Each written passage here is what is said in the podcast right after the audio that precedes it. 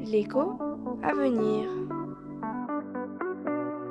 Inflation et mode de consommation.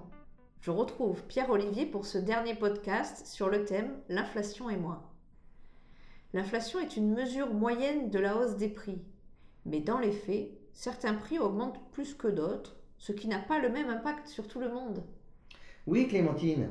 Alors quand on regarde l'inflation, on raisonne en moyenne. Et comme nous l'avons déjà vu, le panier moyen qui permet de calculer l'inflation ne correspond pas forcément à celui de chacun d'entre nous. Si tous les prix montent à peu près au même rythme, ce n'est pas très important. Mais si la hausse est concentrée sur quelques produits ou services en particulier, cela change tout. Par exemple, si c'est surtout les prix de l'alimentaire qui augmentent, les ménages les plus modestes, dont la part de l'alimentaire dans le revenu est important, vont relativement sentir plus fortement l'inflation que la moyenne des ménages.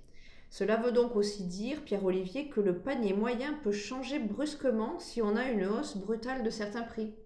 Oui et non, Clémentine, hein, parce qu'on ne change pas ses habitudes si facilement.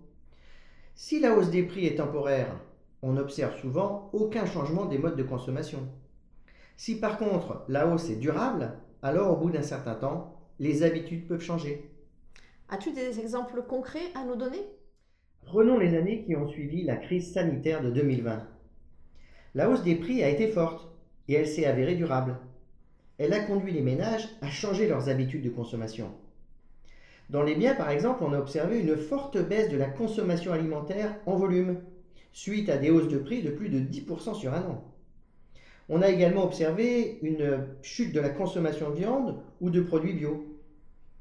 Dans les services, on a aussi vu moins de passages chez le coiffeur, dans ce cas, c'est plus un signal de baisse générale du pouvoir d'achat et de choix de couper certaines dépenses, plus que de la hausse des prix chez le coiffeur.